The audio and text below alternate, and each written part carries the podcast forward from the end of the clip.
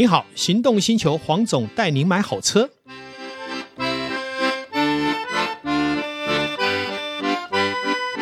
黄总带你买好车，再次来到线上，也热情的邀请了我们的好朋友 Kenny。好，上次有为我们谈一些他收藏腕表的经历。那么当时呢，还有一个没有被揭发的一件事，就是他曾经有一只表赚十倍。我们还是不免免俗的，不可免俗的哦。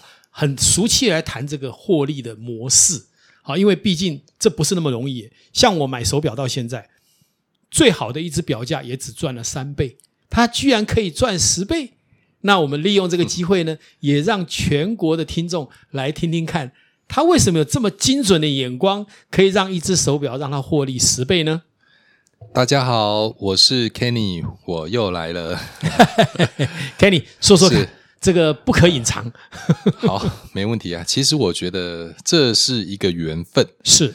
那应该这样说啦。我其实呃，从我接触第一只机械表，即便哦到现在，嗯，我从来没有想说我要靠着手表来获利，嗯，或者是我在买一只手表的时候，我也没有，其实我没有想到它。保值跟升值要赚钱的事情，嗯嗯，嗯，我只管我喜不喜欢这只表。对，好，这是我自己在收藏钟表的一个初衷，即便到现在也是这样。嗯嗯，那刚刚有提到嘛，就是说，诶，我有一只有一只表，它带带给我了将近十倍的一个获利。是，我觉得，呃，这是这是一个，这真的是一个缘分。好，这真的是一个缘分。那。这只获让我获利获利十倍的表，它其实是一只古董的计时码表。嗯哼，那为什么我会切入到古董表的领域，然后又会喜欢上古董古董表里面的计时码表？这也是有一个小小的原因啊。那因为我在上一集我可能有提到，就是我会喜欢去研究，那去看杂志去了解。那随着呢，呃，两千零三、零四、零五年之后，网络慢慢的发达之后，我开始接触到的，已经比较容易取得一些像国外的一些钟表的一些资讯。嗯哼，我就会常常去看一些钟表的网站啊。那我在收藏呃各个品牌的经典表款之后，我又会想要再去试着去了解一些我比较不熟悉的一些领域。嗯哼，那时候就想到了，呃，接触到了。古董的一个钟表的领域是，那会接触到这个也是透过一些聚会啦，然后透透过一些朋友的聚会，看到朋友的他们的一些呃古董表，那开始慢慢的切到这个领域。嗯、那切到这个领域之后呢，就开始慢慢的研究，慢慢的研究。然后我知道，在计时码表，计时码表其实是钟表领域中。呃，它的功能是属于复杂表，是的，好，它是非常复杂复杂功能表款，对，它是非常复杂的一个、嗯、一个一个表款，因为动辄可能两百多到三百多个的零件在里头。嗯嗯、那我就开始去研究啦，我就开始去研究这个这个这个部分。那越研究，诶，我就开始了解的越多。从早期的为什么医生他要用计时码表，为什么战争的时候会有计时码表，嗯、甚至赛车年代也会有这样的一个计时码表。那每一个年代、每一个时期、每一个品牌，在当时它的经典表款是什么？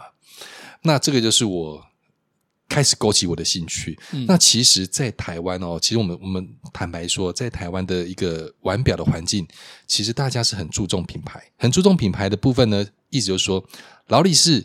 百达翡丽、百达翡丽这种品牌，你很容易找到它相关的一些资讯。嗯、一些收藏家他手里大部分都是一些老劳啊、嗯、百达翡丽啊等等。那其他呢，比较小的品牌的一些古董的一些计时码表，在台湾是冷门的。嗯，所以我必须要从国外去找这些资讯。那当时刚好有一位表友，他托售了一只豪雅的一只计时码表。嗯、我那时候一看就觉得，哇，这只就是我觉得。感觉啊，就是你一眼看到它，你就觉得这只棒，嗯，哦，哪里棒？外观非常的经典，而且它的机芯又是用当时非常知名的 Virgil 的一个七二的一个手上链的一个计时机芯，就是跟劳力士的那个老的 Daytona 是一样的一个机芯。对，你看到它之后，我就觉得很棒啊！一问多少钱？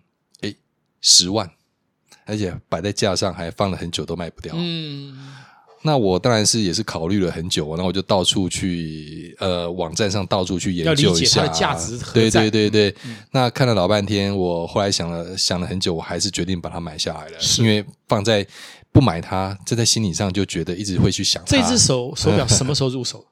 我大约是在二零零九年左右、okay, 入手以后，嗯、花了十万块钱，一定会心疼嘛？对。那么好。在享受它的过程里面，能不能讲讲那个乐趣？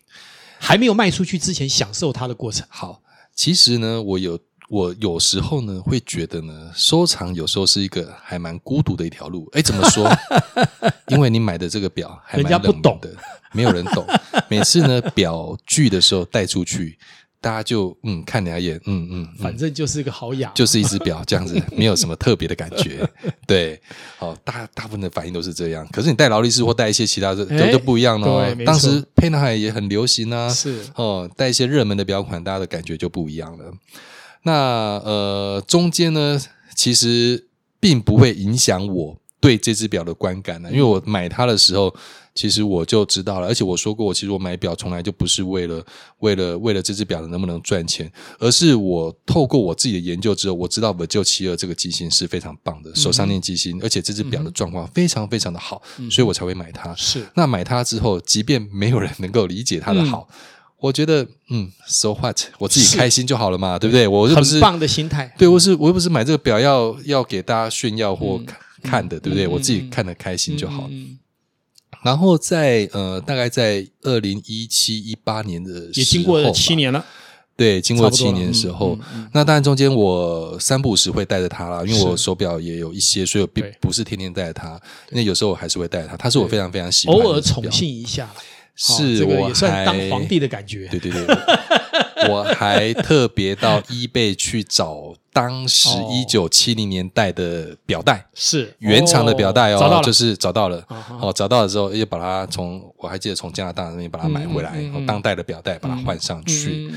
那在二零一七一八年的时候，我那时候在拍卖会上看到，哎，怎么有一只跟我一样的表款？嗯，然后呢？呃，拍出了不错的成绩，嗯，好像拍了呃三呃四万块美金左右，哇，对，那我时候就觉得一百多万台币哦，嗯，居然我这只表有这样的身价，嗯，其实其其实中间哦，我曾经想要把它卖掉过，嗯，但是不是说我不喜欢卖掉，因为有时候我就说嘛，人有时候在收藏的路上，你会见异思迁，看到其他不错的，你就会想要卖，没错，然后。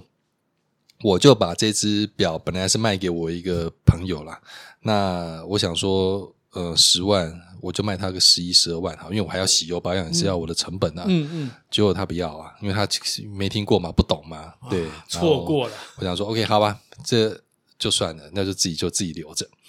结果拍卖会有这个讯息出来之后，我就想说，我试着去把它送拍看看。对。后来去拍哪一家？富艺斯。OK，对，我就把它送拍了。送拍了之后，呃，其实也蛮有趣的，因为送拍的一个过程呢，我刚好到香港去，我就把这只表送到香港去送拍。那拍卖会因为是线上，线上直接可以看得到那个拍卖的那个、一个流程。嗯、对，所以哇，那个就啪啪啪啪啪，你就看它很快很快很快。当初它的预估价是多少钱？它、嗯、的预估价，他是跟我说，你不要把它定太高，OK，因为你定太高的时候，有时候怕会。嗯，卖不掉，对，所以那时候呃，折合台币大概是好像是六七七八十万，七八十万开始起，差不多两万多块美金。嗯，对。那在拍卖会的前一天，他还打电话给我，诶嗯，他说，嗯，他说苏先生，可能呃，你要不要考虑，就是把这个金额往下调，往下调。对，因为他说他没有把握，说这只表可以拍得非常的好。对对对。那其实对我来说，我当然是 OK 啊。啊，我十万块台币入手的，随便都赚。你就算卖个二十三十，我都觉得其实我都没有赔嘛。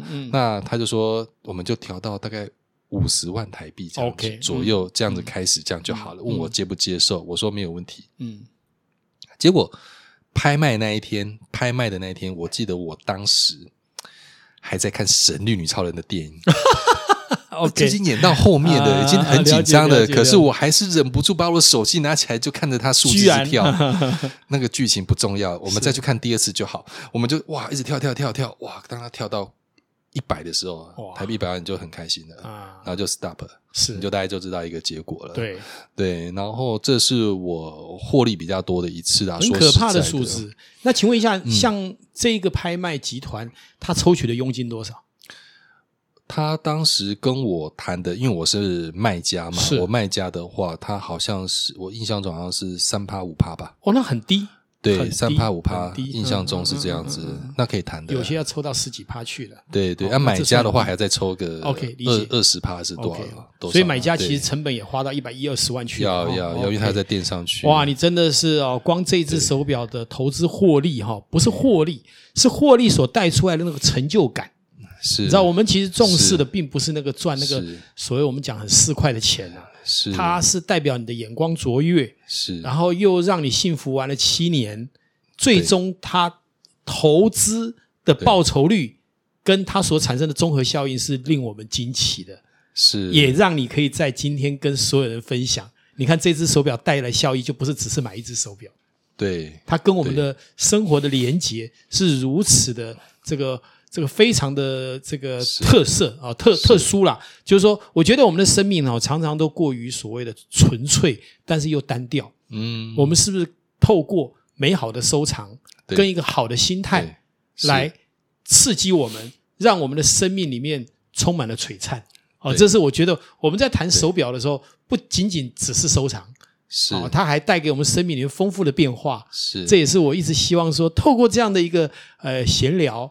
好，谈谈你的收藏，也跟我们所有的听众一起来交流。这种在疫情后，我们是不是还有更多的愿景？是，好，也许我们有一点点小钱，有一点点小的资源，看上喜欢的东西，我们也了解的话，不妨出手试试看。就是还是回到那个我们常讲的，钱没有不见，换了你喜欢的东西。与其把钱死死的丢在那边，有时候未必是一个很好的。好，因为我觉得投资这一块哦，有一个很重要的观念，就是部位。什么叫部位？我投资美金不为了获利美金，而是在我的资产分配里面，它应该占一个部位，因为它是一个强大的货币。是是。也许我二十八块买，现在大家说啊，美金会跌，不管嘛，二十八块很低了嘛，就买。等到三十二块的时候，你不是为了卖啊，你就是因为它已经满足了，我就卖掉。那这中间是不是产生了价差？这不是纯粹的投资，但是因为你有这样的部位的规划，第一个你没有压力嘛，因为它就资产的一部分嘛。可是哎，居然这样来作为所谓避险工具，还可以赚钱，你不觉得那才是真正的投资吗？是，而不是你天天计较说明天涨一毛，后天跌两毛，那其实生活不快乐。腕表也是一样，没错，你当初投入十万，没有人看好，结果没有想到在一个时机点跑出一个买主，愿意花一百多万去买它。对。但是也有可能在五年前没有人要买这个啊，但五年后也许那个买主没有出现，他也不愿意花这个钱。是，可是也就是巧妙的在那个时间点让你获利，也让我们在这一次的访谈里面学到一个功课。其实这个世界任何的对待，嗯，不是那么只有一跟一的关系，是一加一不见得等于二。是，如果我们能让生命变成一加一等于八，等于十二，那就跳脱了窠臼，也会成就我们在。面对这个事态，好，这个环境所产生的另外一种的观念，是 Kenny，你认为呢？